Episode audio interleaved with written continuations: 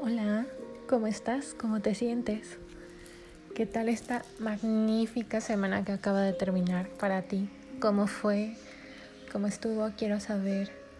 Quiero que hagas una reflexión acerca de ella y veas todo lo positivo que trajo a tu vida. Estoy muy feliz que estés aquí nuevamente y hoy tengo en este noveno capítulo algo muy curioso. Eh, que hablar con ustedes. El título de hoy es, al igual que en Alcohólicos Anónimos, y ya sé que cada vez que hago esta comparación me da mucha risa porque la gente a veces puede llegarse a ofender. Pero sí, los trastornos de conducta alimentaria, al igual que el alcoholismo, la drogadicción, las compras obsesivas, las manías o cualquier otra adicción, son comportamientos con origen similar. No quiere decir que las personas que viven con una tengan las mismas historias, sino que requieren de diversos factores para desarrollarlas, como lo había mencionado para un TCA. Por lo tanto, también tienen un proceso similar de recuperación. Durante mi tratamiento, recuerdo a mi mamá diciendo que esa frase le parecía la más irónica. Y un papá inclusive le dijo al doctor, ¿entonces nuestros hijos son alcohólicos anónimos? El doctor le dijo que técnicamente sí, pero no. Una adicción a cualquier sustancia, actividad, comida, al vomitar, al ejercicio extremo. Por dar algunos ejemplos, claro, hasta el estudio requiere de un tratamiento específico. Hablé con un padre católico acerca de cómo es el procedimiento de recuperación de una adicción y me compartió que este proceso de sanación es utilizado en Alcohólicos Anónimos, adjuntando la frase de solo por hoy. Suena tan fácil, pero para mí era algo aterrador. Comencé diciendo, solo por hoy comeré todo lo que me toca. Solo por hoy descansaré. Solo por hoy me olvidaré de los laxantes. Solo por hoy comeré un poco más de hidratos de carbono y así mi mundo se fue llenando de solo por hoy. Y es que no es aplicable solo para aquellos que tienen una adicción o nosotros que vivimos con un trastorno de conducta alimentaria, sino para cualquier persona que no ha logrado ver a su verdadero yo. Y es que realmente esto nace de la falta de autorreconocimiento y autoaceptación. La mayoría de las veces, y aquí entra la famosísima frase falta de amor propio, es que al ponerte pequeños retos, solo por ese día, sin importar el ayer, ni el mañana, ni la siguiente hora, te fortalece.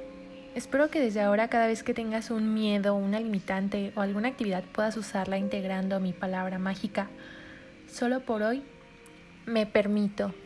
Me permito es la frase más hermosa que he encontrado y créeme que poco a poco esas limitaciones, esas manías de tu vida aportarán algo a la resolución de tus conflictos.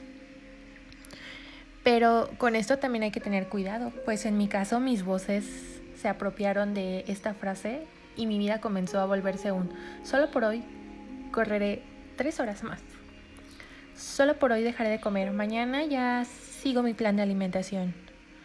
Solo por hoy dejaré de usar laxantes. Era un verdadero, solo por hoy lo tomaré y mañana los dejo. Y es tan difícil salir de eso. Así que mi consejo es aprender a escucharte y poder diferenciar cuáles frases verdaderamente son sanadoras y las otras solo buscan destruirte porque no provienen de ti, provienen de voces externas. Tu ser, por esencia, es bueno, pero habrá muchos factores como el caso de mis voces que quieran estropearlo. Así que no temas en pedir ayuda a los especialistas que te ayudarán a diferenciarlas, que te acompañarán a aprender a escucharte y no a las demás. Hace algún tiempo tuve la oportunidad de dar una plática acerca de amor propio. Espero que algunas de las personas que hayan estado en esa plática estén escuchando este podcast porque sería para mí una bendición. Y dirías que es incongruente si a leguas se nota que a mí me hacía falta mucho amor propio. Sin embargo, esta plática me ayudó a ayudar a otros, que era el principal motivo, pero me dejó una gran enseñanza a mí y he estado buscando aplicarla en mi vida diaria e integrar mi proceso de sanación para la anorexia. Este mencionado proceso que te comento de Alcohólicos Anónimos está conformado por tres palabras principales. Conocer, reconocer y aceptar. Aunque ha sido muy útil, considero que yo agregaría una palabra fundamental y mi fórmula sería conocer, reconocer, perdonar y aceptar. Quiero invitarte a que hablemos de cada una de ellas en base a mi experiencia, pero que ahora me acompañes realizando ejercicios sumamente útiles. Conocer. Creo que alguna vez en la vida hemos deseado conocer algún lugar, a un famoso, al amor de nuestra vida o cualquier cosa que haya venido a nuestra mente, pero vemos tanto al exterior que nos olvidamos la parte fundamental que podríamos conocer y es a nosotros. Al menos hace algunos meses yo no sabía contestar unas simples preguntas como ¿cuáles son mis talentos? ¿Cuáles son mis debilidades?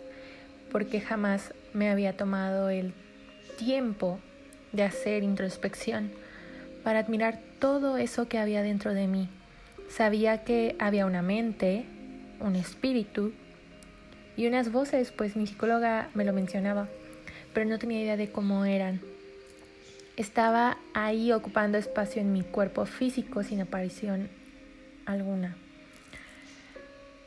como era el caso del alma o manipulando como lo hacían las voces, sin saber más de su esencia, de su increíble forma de vida. De la nada no habían provenido, claro, y vacías tampoco estaban, así que había tanto por descubrir que pues creí que era mejor comenzar. Para empezar a conocerme, quise irme hasta lo más complejo que hay en la tierra y fue de dónde provengo. Mis creencias me dictan hacia mi Dios. Así que me pregunté, ¿realmente te conozco, Señor? Y es que solo conozco esa figura que los humanos me han mostrado de ti. No quiero que te conviertas en un buscador empedernido como yo, si es que no lo deseas. Pero sí que te cuestiones realmente si crees de dónde vienes, si lo que conoces es realmente algo tuyo o solamente lo mencionas y eres uno más de los que se dice creyente de tu origen, porque así lo dicta la sociedad. Como segunda parte quise conocer mis orígenes humanos, porque muchos de nosotros podemos vivir 5, 10, 15 años con nuestros padres, nuestros abuelos, y jamás habernos interesado en compartir experiencias. Apuesto que muchos de nosotros no nos hemos dado la oportunidad de sentarnos a platicar con mamá, con papá, con los abuelos, con los tíos y recordar cuál era tu sabor favorito de helado cuando eran niños. ¿Y ahora? ¿Qué hizo que prefirieras esa carrera, mamá? ¿Cuál ha sido tu más grande sueño, papá? Preguntas tan simples que nos puede costar tanto abordar con nuestros familiares porque parece ambiguo. Creemos conocerlos como la palma de nuestra mano por el simple hecho de vivir bajo el mismo techo o comer cada domingo juntos. Pero hay más, mucho, mucho más, que podemos compartir y conocer. A mí me ha pasado que me preguntan, ¿cómo reacciona tu mamá cuando está enojada? Y por supuesto que sé la respuesta. Pero si me preguntan cosas tan simples como, su helado favorito o sus flores favoritas. Quizás sea difícil porque a veces las damos por hecho. Y ahí comienzas a comprender miles de preguntas que te hacías desde pequeño, respuestas a actitudes, a limitaciones, a formas de relaciones, porque solemos adquirir una figura que nos ponen o que nos presentan. Una forma de ver a las personas y de vernos a nosotros mismos que nos hace creer que ya lo conocemos todo. Así que, ¿por qué no darte la oportunidad de hacerlo, de conocerlos realmente? Podrías descubrir que tienes más similitudes o diferencias de las que imaginabas. Y también le estarás brindando un enorme regalo a esa persona en un café, en casa, en el parque, en donde sea puedes comenzar a conocer a tus antepasados mientras tú y ellos lo permitan. Será una experiencia maravillosa. Ahora sí, viene el trabajo duro. La mayoría creemos que por default nos conocemos porque, o sea, soy yo, Victoria. ¿Cómo no me voy a conocer? Pero si dices conocerte tanto, ¿por qué a veces te pierdes? ¿Por qué temes hacer, decir o sentir algo? ¿Por qué pones tantos límites? Si se supone que eres la creación maravillosa de Dios y tienes tantas cualidades, para mí eso podría decir que no nos conocemos realmente. Conocemos lo que nuestras experiencias nos han hecho descubrir, lo que la sociedad nos ha demostrado que somos, lo que los demás ven de nosotros y proyectan en nuestro ser, pero no nuestro verdadero ser. Es como cuando eres pequeño y tu mamá te dice, eres bonita, eres fuerte, eres inteligente. A los niños, eres guapísimo, eres talentoso, eres el mejor, eres un campeón. Y creces sabiendo que eres bonita, fuerte, inteligente, porque alguien siempre te lo repitió. Y tú adquiriste esas palabras como descripción, como tu concepto de ti mismo pero a la hora de la hora te das cuenta que ni una sola vez te has sentido bonita, fuerte o inteligente. Y que son solo palabras que quedaron grabadas en ti. Otro caso es cuando llegamos a la escuela primaria y comienzan los profesores a decir, fulanito es el guerroso, sutanito es el inteligente, perenganito es el popular y sí, acabo de decir guerroso para todos mis amigos de la facultad que se sorprenden de que le diga guerroso a un pequeño. Para quienes no lo saben, guerroso es un niño travieso, un niño tremendo en el lugar donde yo vivo. Así que espero que todos los que sean de este hermoso pueblo sepan el significado de guerroso antes de saltar a la siguiente parte.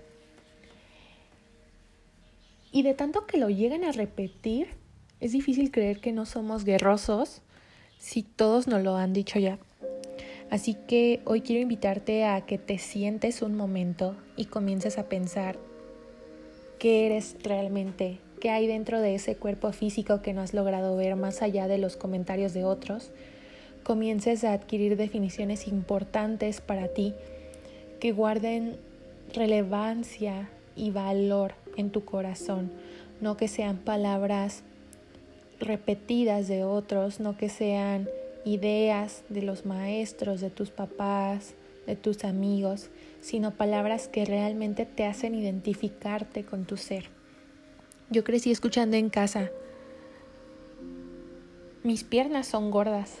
¿Qué piernas tan anchas tengo? Quisiera piernas más delgadas eran comentarios que en casa escuchaba desde niña, pues la, la composición corporal de mi familia va encaminada a acumular grasa en la parte inferior y hacer un torso normalmente estrecho, pero piernas y glúteos más amplios. Entonces, cuando yo comencé a tener esas vocecitas en mi mente, eh, racional y constantemente me repetía, qué gordas son tus piernas y me obsesioné haciendo ejercicios, evitando alimentos, escondiendo las, taras, ropa suelta, faldas largas por temor a que otros vieran mis gordas piernas. Así que por más de 15 años hasta que me hice consciente y dije, a ver, ¿qué tienen de malo mis piernas? Y las vi por primera vez en toda mi vida. Fui capaz de pararme frente al espejo y ver mis piernas al natural. Para mí se veían realmente normales. Eran dos firmes, largas, con algunas marquitas pero nada fuera de la común. Y eran mis piernas. Así que las conocí y aunque parezca tonto, los seres humanos necesitamos vernos al espejo y decir, hola, tu nombre. Mucho gusto de conocerte. Yo jamás había apreciado a esas dos piernas que me acompañaban, su forma, su tamaño y más allá de esto, todas las maravillas que han hecho por mí, o sea, eran las que me permitían recorrer el mundo, las que me ayudaban a escalar y bailar, las que alguna vez me hicieron brincar de emoción, con las que alguna vez llegué hasta el altar de mi Dios y jamás les había dicho, hola piernas, es un gusto conocerlas.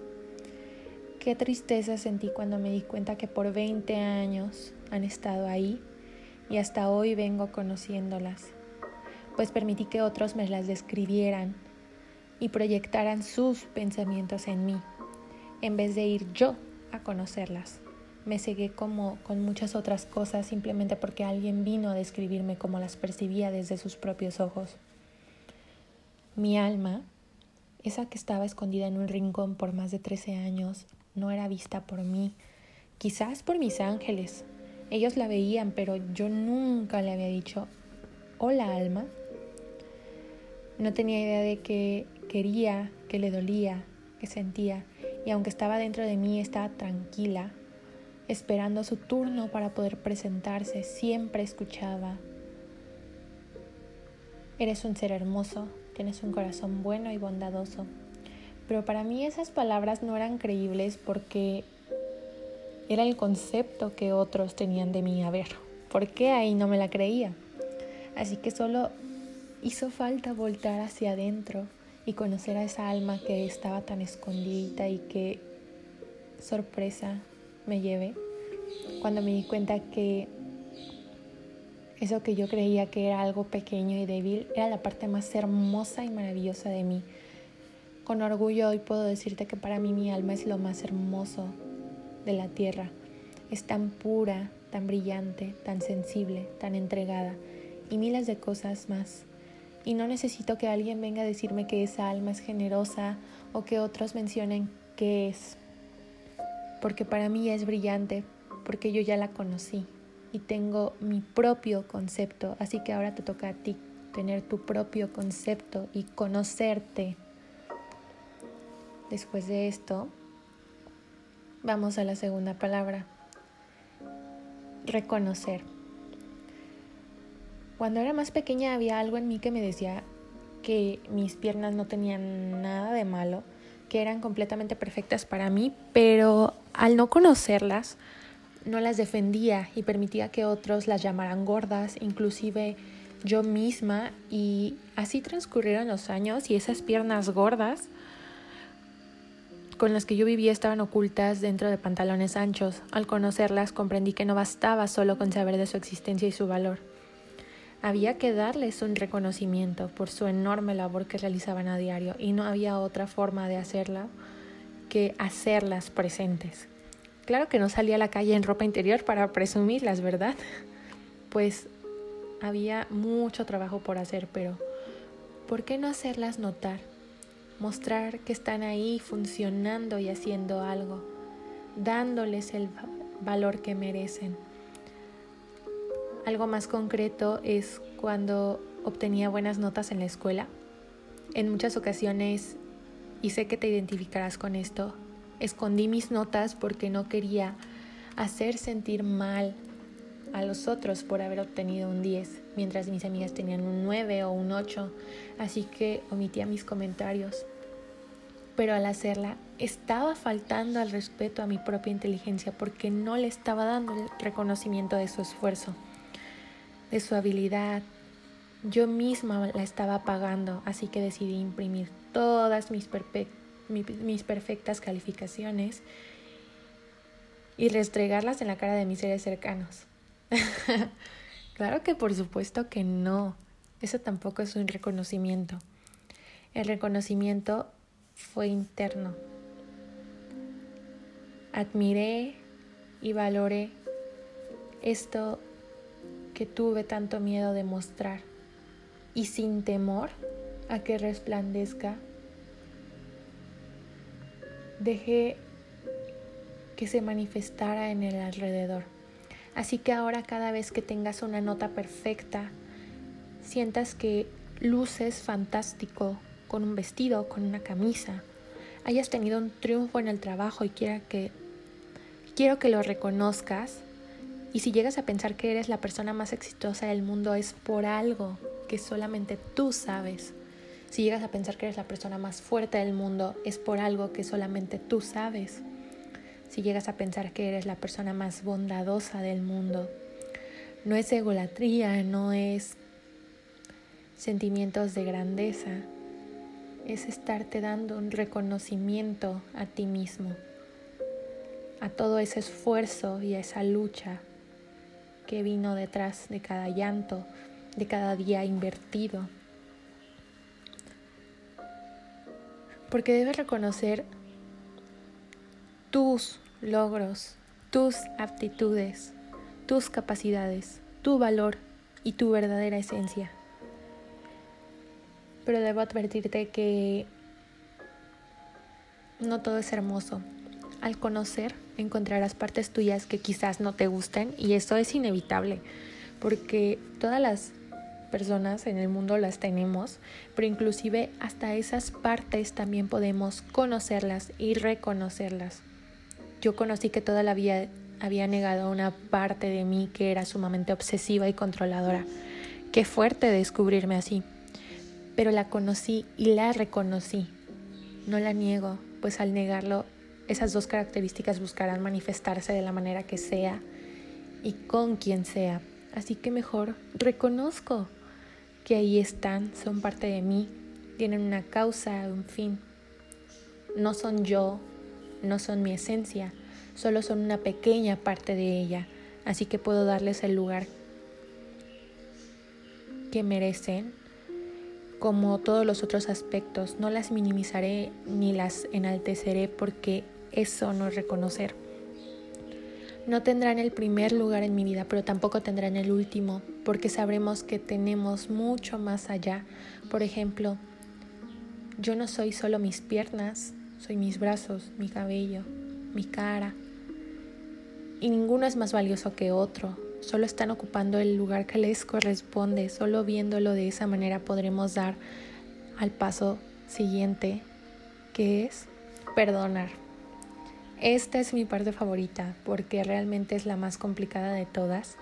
Al caminar por la calle podemos chocar con alguien y decir, perdona, abrir la puerta de alguien en el baño público y gritar, perdón, no vi nada. Y qué bonito porque vamos por el mundo pidiendo perdón o agradeciendo por cortesía y modales que nuestros padres nos han inculcado, pero ¿realmente lo sentimos? Para mí el perdón es uno de los sentimientos más fuertes que posee el ser humano. Nadie se va de la vida sin alguna vez haber necesitado pedir o dar perdón. Pero al ser algo que comúnmente se escucha en nuestro alrededor, lo normalizamos y minimizamos al igual que el conocer lo damos por sentado que se da y que se recibe fácilmente, como una moneda. Pero es un proceso mucho más elaborado que eso y espero que después de esta lección veas al perdón como una clave esencial en tu vida y no solo una palabra más. A los cuatro años aprendí que debía pedir perdón por interrumpir, pedir perdón, pedir permiso, sin haber herido a alguien por error o incluso intencionalmente y crecí como una niña muy modesta que sabía pedir perdón cuando había hecho algo ofensivo. También recordé que nunca debía ver el lado malo de las personas y aceptar que Lo que yo hice por equivocación, otros pueden hacerlo, a mí sin intención. Así que no debía guardar ningún rencor con quien me hiriera, porque tuviera o no la intención, merecía una segunda oportunidad y merecía recibir mi perdón. Comencemos con el perdonar. Las voces jamás me pidieron perdón por entrar en mí sin permiso. Mi papá nunca se disculpó por haberse ido. Mi mamá Tere y mi papá Ángel nunca vinieron a disculparse por haber ido al cielo y dejarme sola. Nunca sabré si ellos se arrepienten, sus razones o cómo se dieron las cosas. Y claro que me vas a decir, Victoria, ¿cómo puedes estar enojada con personas que se fueron de tu vida por una razón que tal vez ellos no querían? Pero así es el alma. Muchas veces sentimos emociones por personas que, no, que se han ido o que nos han dañado y que otros podrían verlo como que no necesitamos que se disculpen, ni siquiera ellos creen que necesitan disculparse, pero nuestra alma lo suplica.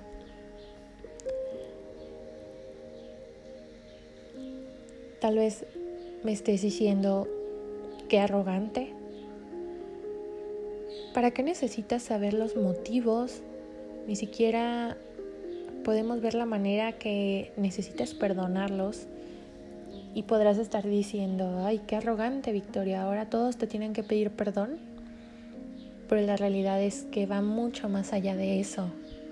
Mencionando nuevamente el fabuloso libro de la cabaña, que de verdad si no lo has leído o no has visto la película, hazlo. Es una de las mejores lecciones de mi vida. Jesús ahí le dice, perdonar no es olvidar, es soltar la garganta del otro porque volvemos a lo mismo nos volvemos jueces de lo, que merecen o no merecen por habernos hecho lo que nos hicieron, pero eso realmente no les pasará directamente a nosotros o a ellos. Ellos tendrán lo que merecen por voluntad divina, en resumidas cuentas. Mientras tanto, tú estás sentenciando tu propia condena. ¿Que acaso no fui yo la víctima en esto y todavía me sigues martirizando? Pues sí, yo pienso que esta frase es cierta, pero la falta completar porque también tú sueltas tu cuello. Quitas ese clavito que habías encajado en tu corazón o en tu espalda para comenzar a sanarlo. No es olvidar por olvidar eso no es perdonar, pero sí es soltar esa situación sabiendo que a ti también te hubiera podido pasar y estés o no estés arrepentido, no necesitas la peor de las condenas. Y es ahí donde digo que es sumamente difícil porque sé que habrá historias de personas de las cuales podrías decir, no tiene perdón de Dios. Pero eso realmente tú no lo sabes o no puedes decretarlo. Pues al decretarlo, para el otro, clavas una segunda espina en tu herida. Trabajar con soltar el cuello del otro puede llevarnos años, pero es mejor comenzar de una vez sin que nos lo pidan y sin tenernos que enfrentar al sufrimiento, solamente conceder ese perdón para liberarnos a nosotros y crecer. Por otro lado está el pedir perdón. Cuando hacemos algo quizás podemos darnos cuenta del daño que le hemos hecho al otro, o quizás no. Puede ser de manera inconsciente o indirecta, y puede que jamás nos enteremos, pues nos vendrán a reclamar por su dolor, tal vez de una manera inconsciente o nunca nos lo dirán. Y así como los otros pueden dañarnos, nosotros dañamos y podemos ser capaces de disculparnos. Pero la única manera de disculparnos es comportándonos siempre de la misma manera que quisiéramos que fueran los otros con nosotros. No es dejarse humillar ni pedir perdón por todo lo que hacemos. Tampoco es dar explicaciones de nuestros actos pero es reconocer nuestros actos, hacerlos conscientes y buscar cómo no volver a dañar eso.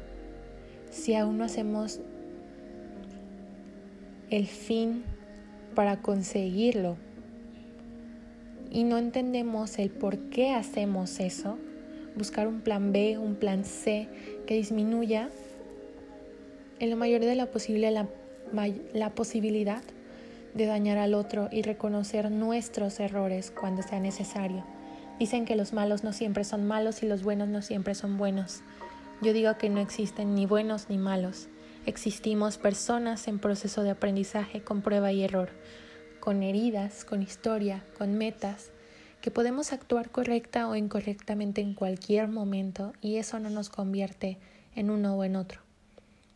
Hubo algo que nadie me enseñó y fue a perdonarme, a pedirme perdón a mí. Y estarás pensando, ¿y qué te hacías? ¿O qué te hicieron por lo que deberías aplicar el perdón en ti? Tardaría años dando explicaciones sobre esto.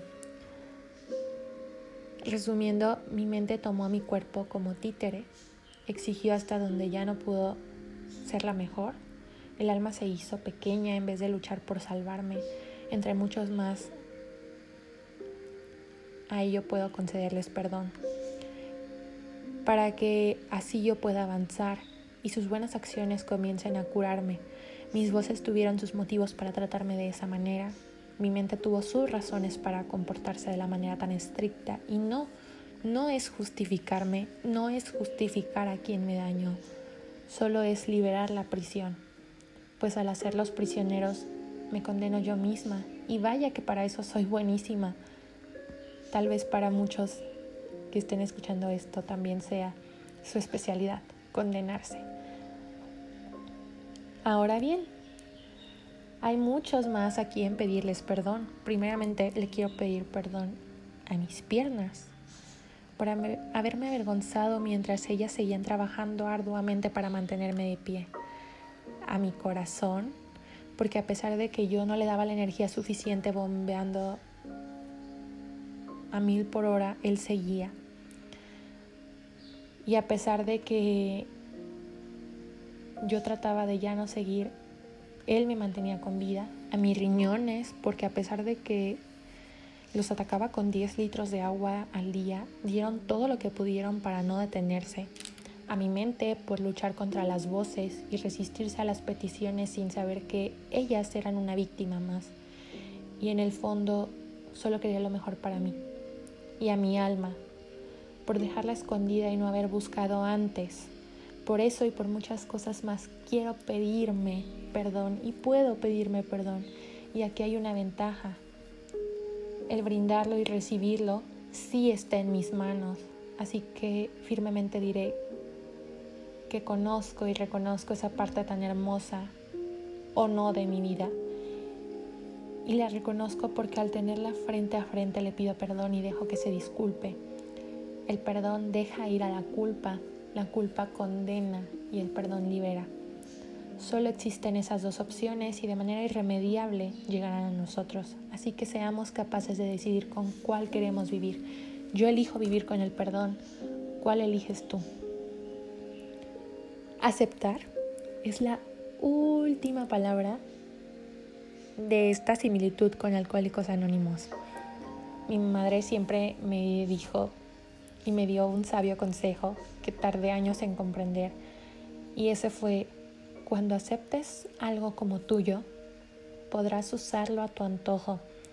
Entonces yo, niña tonta, con voces, dirigiéndola, con ideas, con expectativas altísimas, dije, vaya que mi madre me quiere ver mal quiera que acepte estas piernas gordas, esta panza horrible y a mi aburrida personalidad.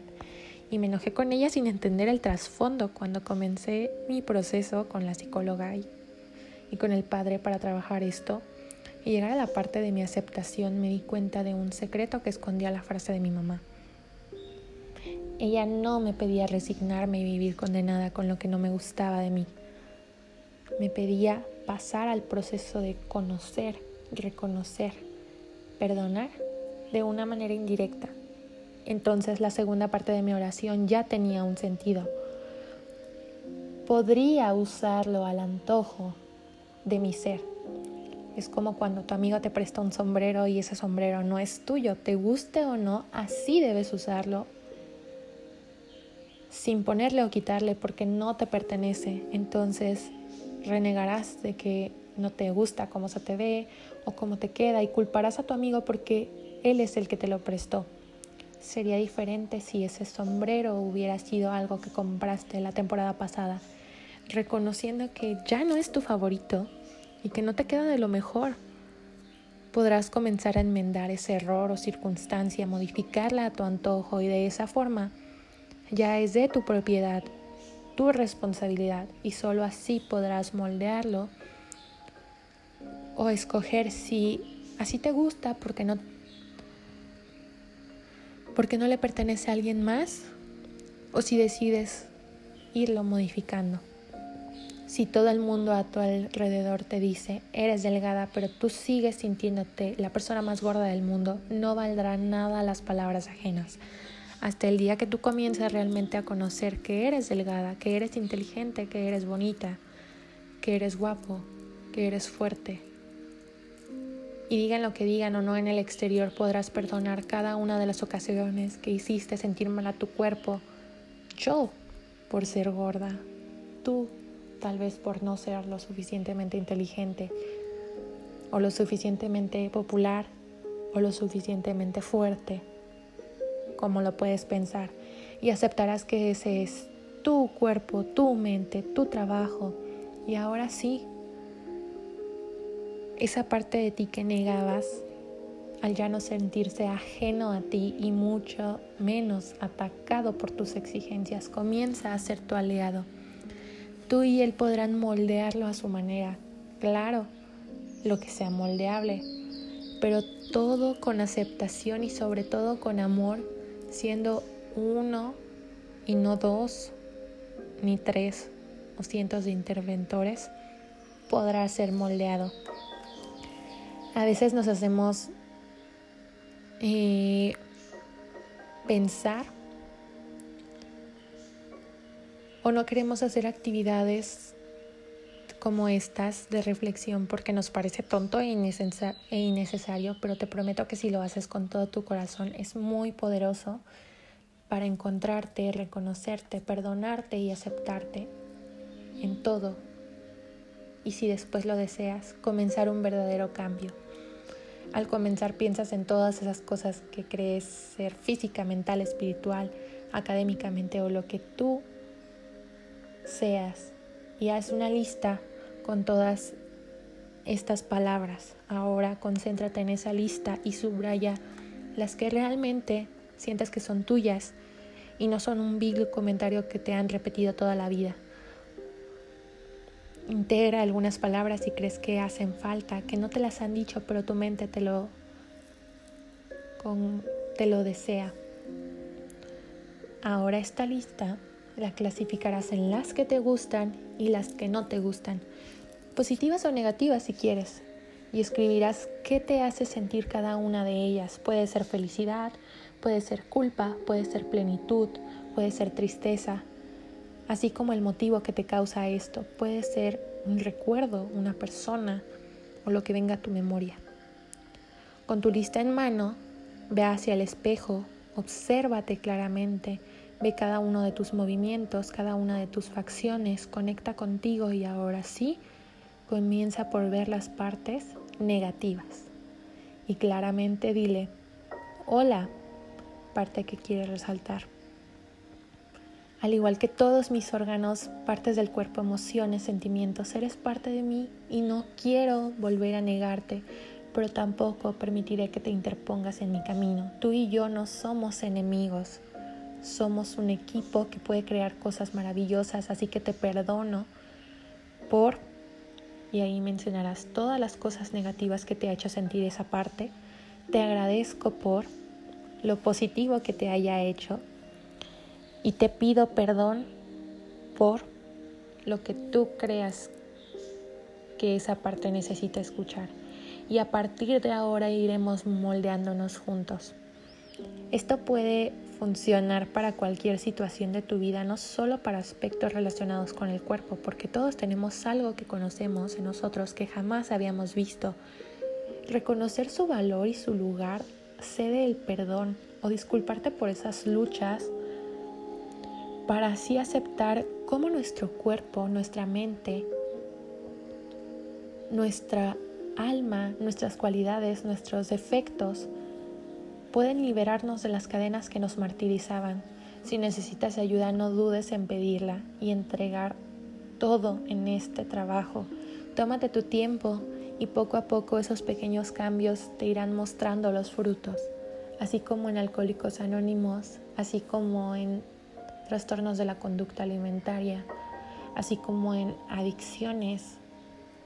Todos tenemos un proceso que tenemos que conocer, reconocer, perdonar y aceptar. Hoy espero que inicies el tuyo y que de todo corazón te lleves una experiencia mágica en todo lo que conocerás, porque como te lo dije en el episodio pasado, Dios hizo solamente perfección en ti y esa perfección no puede estar siendo invalidada por ti mismo. Mereces aceptar todo aquello bueno y malo que hay en ti para poder, poder mediarlo y moldearlo a la manera que tú desees. Espero que este episodio te haya gustado y que puedas sacar una gran experiencia de esto. Espero tus comentarios, tus dudas, tus experiencias en mis redes sociales. Puedes encontrarme como Sol de Mediodía o Victoria Miranda en Instagram. Te mando un abrazo con el alma y disfruta esta experiencia. Hasta la próxima.